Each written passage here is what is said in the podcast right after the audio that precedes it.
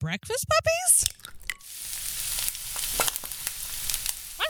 This podcast contains adult language and content and is meant for mature audiences. Listener discretion is advised. Okay, man. Roll a saving throw versus listening to the Glitterbois. Righteous. All right. Cool, cool, cool.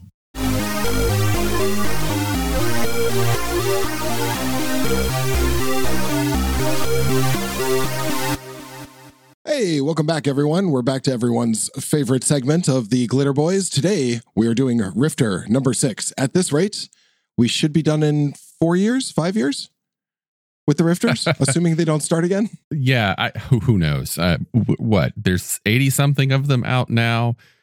Yeah, it, it's going to take a while. I, I suppose the long and short of it is, folks, don't worry about us running out of source material because this is Palladium and we've got lots. So, Rifter number six, March 1999. It starts with uh, the the foreword that Kevin always does, and you can see him becoming excited about the growth of this, which which I really like.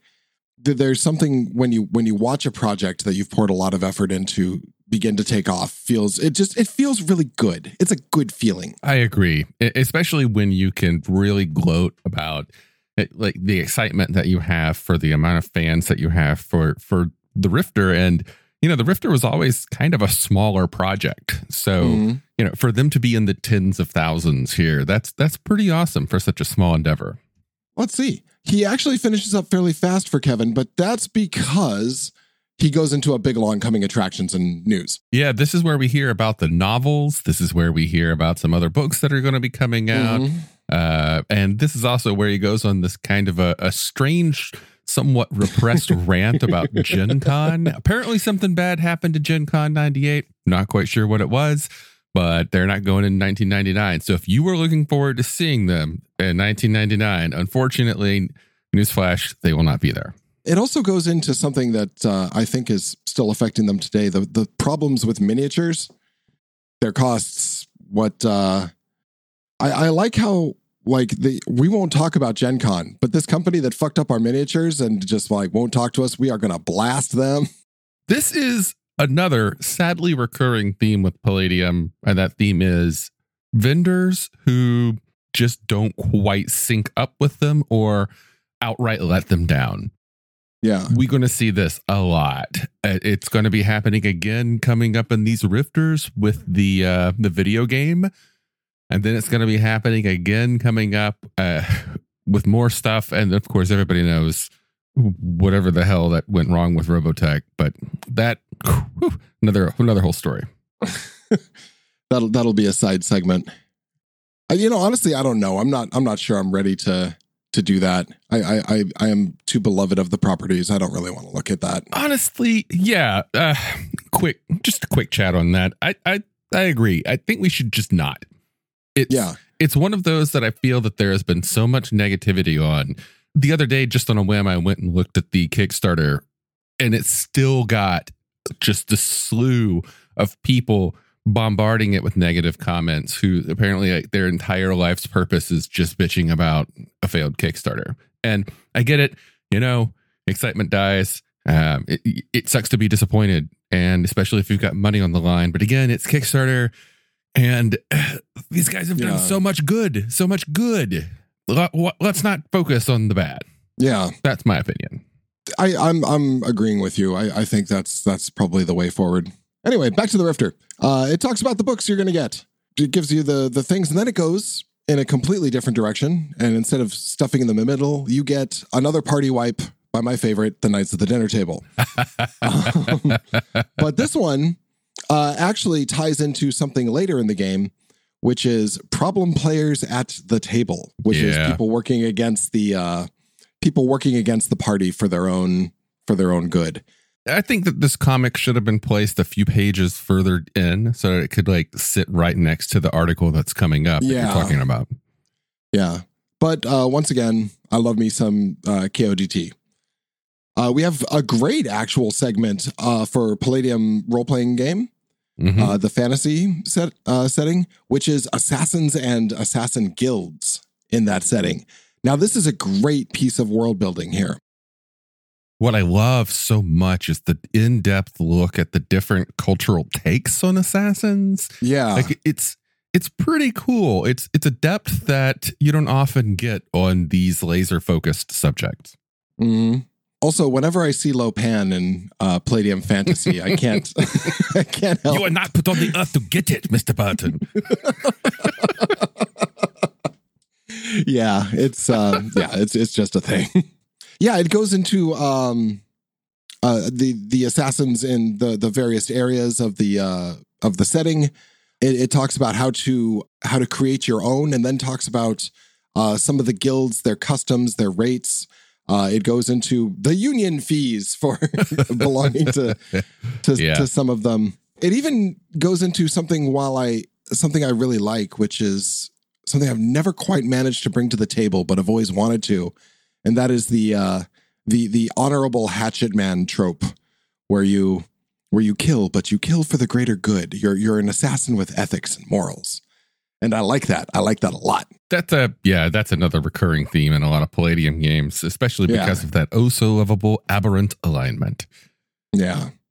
One thing I do love here, though, uh, following the Assassins article, it goes into the development of guilds. Now, you know, you of course can immediately apply this to Assassins, given that it like immediately follows that article. But this whole guild development system, which is simply an adaptation Mhm, of mhm. Palladium's many, you know, company or organization development rules that they have, the ABCD listings. This takes that, applies it to building a guild, and you can do a merchant guild, you can do a thieves guild, you can do a wizards guild. It's it, if it can be gilded, you can use the system to build it. Yeah, and it's a pretty smooth system with uh with, with points, what those points cost, where you can where where you can spend them, what you get, what kind of uh background and infrastructure you have. Like, is is this a lonely stronghold? Is this in a city? Is this surrounded by a small farming community? It's it's really well thought out. It it goes into budgets, and I I do know that budget meetings are everyone's favorite way to spend a Saturday night. Oh dear God! Especially discussing dress codes. Hmm. also, which is also a part of this. Oh, and and there's uh, you know, salaries. And then it breaks it down into a system that even players can use to build their own guilds, which I love. Yeah. It's honestly pretty smooth and like you were saying, it, you can use this for any number of things, like even, you know, a drover or carter's guild. One one of the things that I truly truly love about Palladium is the the emphasis on flavor and not just heroes constipated leaping at the bad guys. The, the, these are the things in your world. It's not you're in the grand city of Olek Thap. Now, what are you going to do here? We find the fence, we buy potions, and we leave. Well, no. no. Yeah, it's not just things to stab and things to stab those things with. Yeah. To this day, and any any flaws aside, and including budget meetings, it is it is the the richest system for building flavor and for world building that I've I've ever seen. There are there are systems that that already do that that bring you into a full fledged world, like uh, any of the the MERPs, the the old Middle Earth role playings. Um, you know, a, a well moody, well understood world, very developed. But this this gives you the opportunity to make your own place in it in a way that no other system really has. And fuck, I, I love that.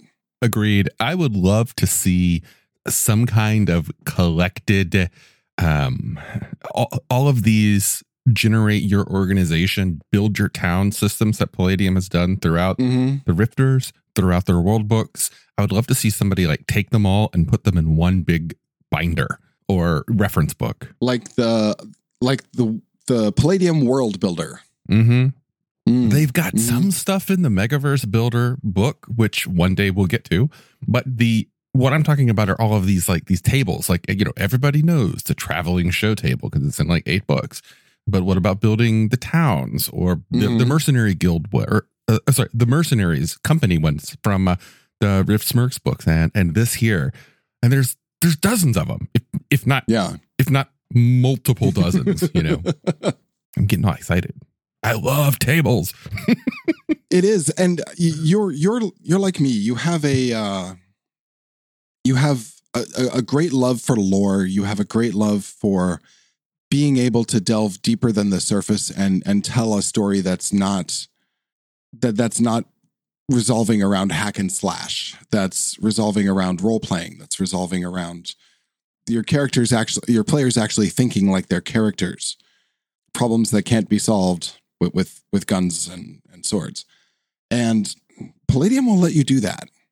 And they they throw they throw OCCs and RCCs out there for those players. And man, I'm I'm feeling a lot of admiration today. I, I suppose is what it is. The more I explore, and you know, I thought I was a fan at the beginning, but the more I explore into what they've developed, the more I understand the overriding subtlety of what they're trying to say and how they're trying to enable players to play. I'll drink to that, even though Yeah. I'm not drinking today. And then there's the old gods, the Russian gods. Speaking of lore, we have a lot more here. This, I believe, must have come out around the same time as Rift's Mystic Russia. You know, I Mhm. never read Mystic Russia, so I'm Same. looking forward to us getting to it on this show. But I do love gods in the Yes. Palladium role playing game specifically. Their take on gods and deific figures just just blows my mind. I love it. It it is my RPG cosmology. It's the Palladium fantasy cosmology. You know, Mhm. everybody's got the the the RPG gods that they grew up with in their first system. Like so many people I know because of Third Ed got the the Greyhawk gods, and of course Oh, yeah. now so many people are back into the Forgotten Realms gods. But for me, it's the Palladium gods because they're wonderful and rich and quirky, and these are no exception. These unique take on classic Russian deities. So when you say quirky, would you be referring to Mokosh or as she is known, the moist earth mother? they're all well, I mean, she's she's basically a fucking mountain. And and then Yeah. they're they're all very interesting. yeah, I mean she hangs out with Perun, but I mean she's not really that into him, but he's that into her.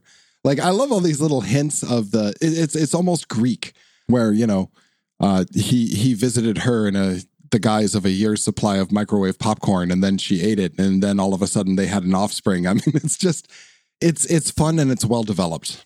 I don't know the name of this artist. That's not uh let's see. Um I, I, I don't actually remember the name of the artist. He he did a lot The, of the the, one who does all the dot. He does all the gods in this. Uh, Mhm. And I know uh, he did Mount Nimro, which was a Palladium fantasy book, and he's done a lot of stuff. I just love his fantasy art. I like I've always liked the the lots of dot style. yeah, yeah, yeah, definitely. So Palladium gods. Here's an example. There's uh, the Dragons and Gods book for Palladium fantasy introduces. Uh, well, it doesn't introduce. It just goes into a much, much, much greater detail on the Palladium gods. And the ones that I found uh, especially fascinating were the northern gods, the northern pantheon, because Mhm. again, Palladium does its quirkiness. All of the northern pantheon gods are presented with an associated quip of some kind because Yeah. all of them are ultimately in some way connected to uh or connected to and doomed by the failings of their all-father and Yeah. each one of them has like this is how he fucked up this god's life and it's like it's, it's just so cool I like that it, it, it once again it follows it it follows the concept of humanistic gods with all the failings and desires of humans just Mhm. bigger and more powerful. I I I generally prefer pantheons because I mean both both in my personal life and and in my my fantasy life because I I love the interplay of powers as opposed to a font of all power yes if Yeah. if that makes any sense. Yeah, I like Uh, gods that have uh that complement each other. I like Mhm. gods that also have overlapping areas so that they have a reason to either work together or bicker. And I Mhm. do love it when they are not all powerful, you know, when they are fallible. yeah, Yeah.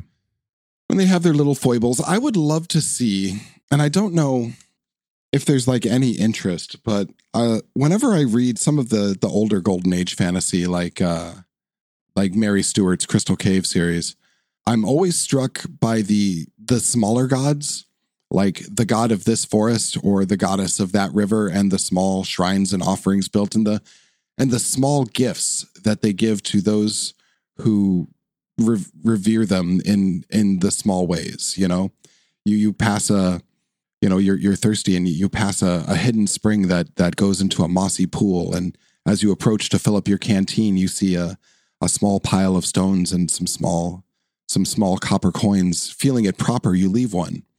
And you know when you drink that water you feel more refreshed than you do with normal water. I would love to see a, a mechanic like that that just re- rewards reverence and paying attention to the things around you and also gives a small punishment to the thief who lifts all the copper coins out of out of said puddle in Sylvan Glen.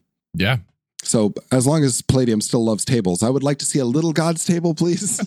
the, the the smallish gods, the godlings. Yeah. Uh, I know that they do have godlings in one of the books. So uh, when we get to that, we'll hopefully see Yeah. some more. um. So yeah, gods, gods, gods, lots of gods. Uh, with different powers, different realms of of influence. I like the barbarian god a lot. I like his faces. hmm I like that he's also a gigantic bastard. Yeah. well, I mean, he he looks like a uh, second edition D and D troll. Yeah. He's got that kind of Ettin thing going. Yeah. on. Yeah. Anyway, after that, we've got an extended article with some more game master advice uh, about focusing on fun. I, I've got mixed feelings on this. I feel that it's a little long winded. I, I think that it could have been shorter. I do too. It does feel like a, a make piece that's repeated. A lot of it is repeated in the front of literally every Palladium Yeah. book. That said, it does tie in well, and some. I mean, I like. I've seen a lot of things in this particular article that that you've agreed with. You know, emphatically around around um, your games. I will say, however, there is one bit that I found to be very bad advice. And let's see if I can pull it up. Um, there was uh, what page was it? It's uh there's a part in here basically about dealing with problem players. Oh yeah, And one keep of the scrolling. uh, yeah, I'm just trying to remember which one it was, but I remember reading this earlier today, and one of the things really bothered me because it's suggesting what I consider to be bad advice. Advice from an older time of gaming, which I don't Mhm. actually think was ever good advice then, and it's definitely not good advice now. And that is if a player is bothering you, take things out on their character. No, no, no, no, no, no, because that's cheap and petty if a player is bothering you, if they're not listening, if they're not, you know, syncing up with the group, you need to do this thing called speaking to another human being. And the 2 of Mhm. you need to sit and talk like humans, like like actual people in a society and work out the problems. Because if all you're going to do is just passive aggressive take things out on their character, you're not solving a problem, GMs. You're just making it worse. I think you're right when you say that is a a, a, refuge from an older era of of role playing. And Yeah. remember, this is 23 years old now. Like Mm-hmm. this magazine can drink and has drank for a couple of years. It, it might not even like tequila because of that one night. This is an old magazine. Yeah. Yeah. Yeah. it hasn't it hasn't uh matured to to better drinks than tequila. uh, it's, yeah, it's it's still in drop shots. Uh, it does have some good stuff in there though. It's like uh, remembers that uh, the GM is not the evil overlord. mm-hmm. It, it it does give some decent advice for um for some some problem some some problem personalities at your table. I don't think it would fly now, but for for the time, it was better than smack them down and rack up another total party kill sticker on your GM shield. so yeah. When What- when looked at at the time, it was pretty good. Now some of it I actually do like a lot and uh, which is actually most of it. A lot of this is very good advice. It's just a little long-winded and I strongly disagree with that one point. But there's a little bit in here talking about uh, you know, dealing with your NPCs. And one of one of my favorite bits here is thinking how real people act. I try and do that with every NPC I come up with, even if they're the bad the bad guys, the soldiers, whatever. Mhm. Still, you know, I try and think of each one of those coalition grunts that the party is mowing down as somebody who, you know, has lived 18 to 20 something years of their life. That means that they also have interests, they have ideas, they have ideals, they maybe have a brother and sister back home. And these, I'm not trying to make people feel guilty about it, but I use that to try and what would this person do in an extreme Yeah. situation? Like, and I think that it's very important for GMs to always remember, and, players definitely too, but for GMs, you have a harder time of it because there's so Mhm. many people you have to run. Got to remember how real people act. yeah yeah like uh the the vast majority of of human of human guards even at the uh evil overlord's lair are not going to fight to the very last unless they are ensorcelled like uh, facing overwhelming odds they're not going to stand there and get farmed by you you know they are going to throw down their weapons and run back to their evil overlord housing to find their you know evil overlord bride and child Mhm. um, the, the, the, yeah, things to keep in mind that uh, once again, you know, world building, flavor. You're this isn't Palladium has never been a MOOC system, Yeah. you know. you could run it that way, certainly, but the amount of time that it takes to create characters, the fact that even NPCs are given with full systems of creation, you don't necessarily Mhm. have to, you know, roll out each and every monster. But I think the fact that they are all presented as options for players makes it so that you as a GM get more of an opportunity to think of them as actual people. And honestly, at the end of the day, we're we're we're there to hear the story. Uh, we're there to step step into a world. If we weren't, we wouldn't be sitting around with dice. We'd be playing a video game. Yep. So it's it's absolutely okay to have the you know the the disposable guard begging for mercy and pleading for his family. That could lead to some really grim table scenes. So may- maybe strike that. Yeah, just thinking of the people that I've played with and how they might react. Honestly, I think most of the people that I've played with in the last few years would play it straight. You know, they Mhm. they would actually have some appreciation for something like that.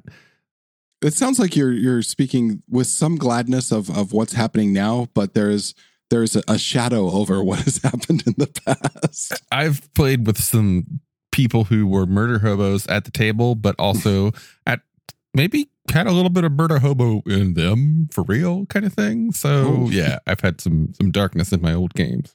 no bueno. Um. Okay, so that's uh that's the advice columns, and it's a big one. It's a good long read. Yeah. Yeah. There's uh, an adventure for ninjas and super spies. It's pretty short, you know, What five pages? Uh, and then it has a couple uh new new martial arts to to go with it. looks like just the one uh kenpo the art art of hawaiian bone breaking. Oh yes, yeah. Which looks pretty badass you know? Yeah. Yeah.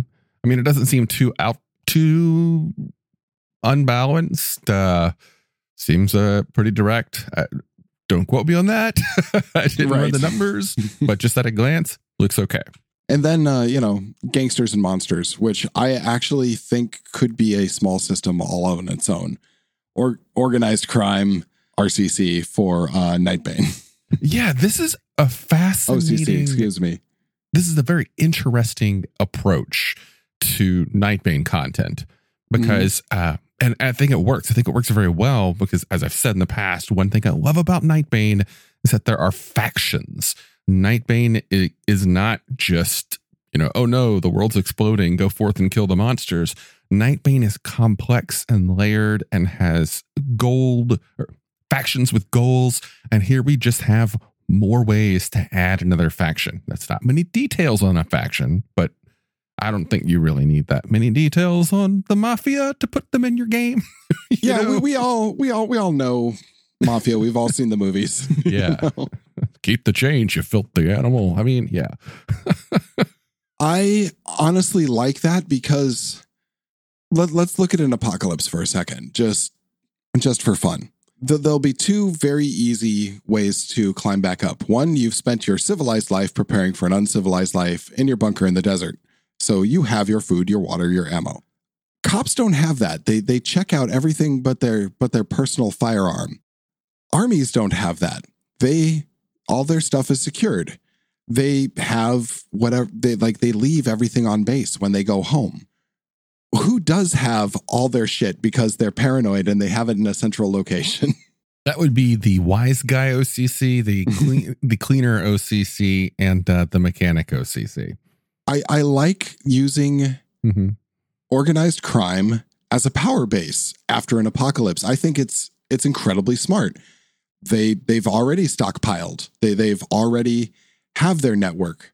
It is it is their network controlled by them. It is not contingent upon powers being let loose from from up high a chain of command. It, like it's it's there. The mob boss sits in front of his giant pile of cocaine with a bunch of guys with a lot of guns and rooms full of weapons and ammo. They're they're fine. They're ready for this. you know? Yeah, I, I I think it's it's brilliant. And then after that, we have more stuff uh, for another game system. This time we're going into Heroes Unlimited with uh, a bunch of robots. Uh, Hunter Yep. Robotics is a new organization, and they have a whole bunch of robots for your heroes to fight. I- especially like the bug robots, the the the skeeter bots. yeah, I also like the the the Sentinel esque containment robots for uh, hunting Oh, yeah. down supers. You know, we really have to do. We have to give Heroes Unlimited a real treatment soon, you and I, because we're we're coming across all the various side materials of it in our little explorations here, and you and I need to sit down and and do it. I know. Yeah, yeah, yeah, yeah. I know J- who- Jacob gave, gave it the treatment, but you and I are, I feel a bit more unfamiliar with it than we should be. yeah, I think if somebody wants to step up and run a Heroes Unlimited session uh, for us, uh, I'll I'll play. Yeah, same. If someone would like to do that, that'd be great. I'll even try and take it seriously. Yeah. Oh. yeah, robots, robots, robots, robots, bug bots. And then Mongolia, Mongolia for Rifts, and I like it. It's very. I I mean, it's clearly somebody decided to create a post-apocalyptic culture heavily inspired, 100%, you know, beat by beat inspired by the Mm. the ancient Mongolians, or the, I'm sorry, the the Mongol empires and whatnot. But what I like, it's not racist. like, Yeah. like they didn't make them, you know, Mongoloids or blah blah blah or whatever. They they made cat people, and they're Yeah, badass. Yeah, I mean, Yeah. just looking at the first picture, I totally hear fleet horse, falcons at your wrist, and the wind in your hair. Yeah, they're all awesome. This is this is Yeah. a nice. Oh, oh uh, they're they're also SDC creatures. I love Mhm. seeing more SDC creatures because you know Agreed. the the fiction talks about how SDC is the standard, not not the rarity, and yet we always see MDC, MDC, MDC. So Yeah. more SDC creatures, yes, always a big plus in my book. I have always like I played a Wemic in an old D and D campaign. I like playing felines. I, I'm I'm good with felines. I played an I played a Drow assassin who got polymorphed into a Wemic. Nice. Did he ever go back? I wouldn't see any reason to do so. Uh, well, it was the character was an assassin slash thief, and the Wemic. It changed everything. I was just like, this isn't the character that I wanted to play. So I, I, you know, let that character drift away and did something else. I I I remember Varor Howl song quite fondly. Anyway, yeah. So uh Mongolian steppe rating cats in armor with swords. Well, Very they also cool. have a new magician type that uh, they don't get spells. Instead, they summon spirits, and the spirits have, uh, you know, times that they will hang out with them, and they'll give them bonuses. Mhm. But and they can also function different tasks. And there are dozens of them in this. We got spy spirits that are like the mouse, the weasel, the the snake. Mhm. We have warrior spirits like the lynx and the eagle and the leopard, and workers, and then the ant and the ox, and so on. These are this is an interesting take on magic on spirit based magic that uh you know it's kind of in some way close to what you were saying about small gods these Yeah. these are the small gods of the region What do you call Yeah. the mouse spirit in the second moon? they have their own body armor and i ran the numbers on this and it's not Mm. it's there's nothing wrong with it this is all pretty pretty well balanced against the rifts that was out at the time. Yeah. Yeah, new weapons, some mega damage weapons, um, some some new monsters. Yeah, hmm And then we have a comic book, a small mini comic book. this is the first part of the Machinations of Doom comic. Now, they would later put that into a graphic novel and publish that separately, but all of it is in the next this and the next few issues of the Rifter. It's really good. It's by Ramon Perez, who is my Mhm, favorite Palladium mhm. artist. Uh, he did uh, for me. He he was the New West and the Lone Star artist. I just love his slick style. Yeah. It's it's very uh think like early Frank Miller with lots of uh reverse shadowing. If, if you've never seen it, it's it's actually really good. I've always loved this particular style. I find it very dramatic and easy to read on a number of formats. Um, like it's it's really easy to get drawn in if you're holding the actual paper, but if you're if you're a PDFer, it's it's it's still easy on the eyes and still carries that same sense of drama, which a lot of drawing styles do not, in my experience. But the the heavy, overly dramatic reverse black and white, I, I've I've always loved it. I've loved it every time I've seen it, and this is it's beautiful. I lo- it's great. hmm Yeah, I love it. And after that, we've got more continuations of the ongoing long form stories that have been in Mhm. all the Rifters so far. Hammer of the Forge, which is a Phase World series, I believe. Yeah, three galaxies. And then we've got the ongoing Siege against Tolkeen. Yeah. And yeah, then it's just uh, back covers and your credits roll. Yeah, It's it's a rifter. It's a good one. I I actually miss I miss periodicals, uh, uh, novels being chopped into periodicals or written for periodicals. There used to be a lot more of those, like astounding and amazing and fantastic worlds and all those weird pulpy places for authors to cut their teeth before Mhm. they kind of moved on to big time. And I, I think that's something I, I that's something I really miss in the modern world of publishing. There's We, not a lot left. We get it now sometimes on blogs. Some of my favorite Yeah. books these days actually started as long form blog books. Uh, there's a an author named Michael J. Sullivan who wrote the Riyria Rev- Revelation series. Uh, the basically a what I feel is a very solid successor to Fafhrd and the Grey Mouser. And it, Oh wait, he- wait. Uh, again, what was that? Fafhrd and the Grey Mouser. No, no, no. What was the name of the series? He says Oh, reaching oh. for paper. Uh, the name of the series is uh, well, okay. The first book in the series is called Theft of Swords. It's it just it's about two main characters, Royce and Hadrian, who are very competent. yeah, Thank you. I've been looking for something around that, and Yeah. I, I I'm going to read it. yeah. All right. Okay. Uh, Yeah. That was Rifter, guys. It's if you're like us and you're you're collectors of this, there- there's good stuff in there. You want it. I think there's a lot of portability in this one, uh, especially um, the gods. Those gods could be uh, have the Russian part of their name filed off and moved into any any setting that you have. They're they're standard tropes.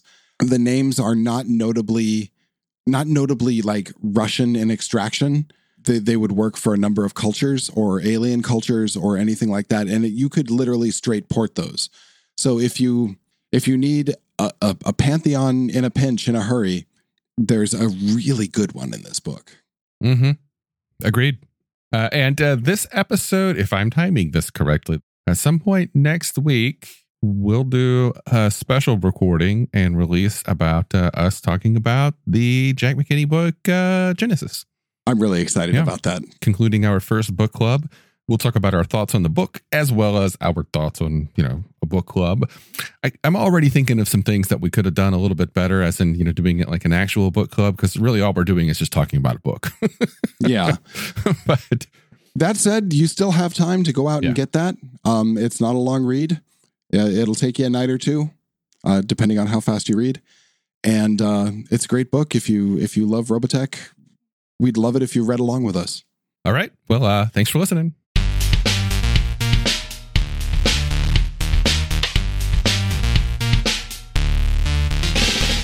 You've been listening to The Glitterbois, a Palladium Books fan podcast. Glitter Boys, Rifts, the Megaverse, and all other such topics are the property of Kevin Siembieda and Palladium Books. Please buy all their stuff and help keep them in print and making more games.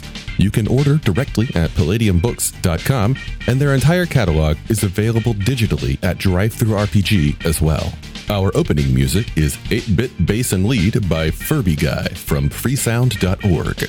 This closing music is Caravana by Phillip Gross, available at freemusicarchive.org. All sound effects used are self made or acquired via Creative Commons Zero license. If you like what you have heard, find us on Twitter and Facebook as The Glitterbois. That's B O I S. And check us out online at breakfastpuppies.com slash glitterboys. And also join us on the Breakfast Puppies Network Discord at breakfastpuppies.com slash discord. And if you want to help us out, please spread the word and help us build a community. Thanks again for listening. We'll catch you next time.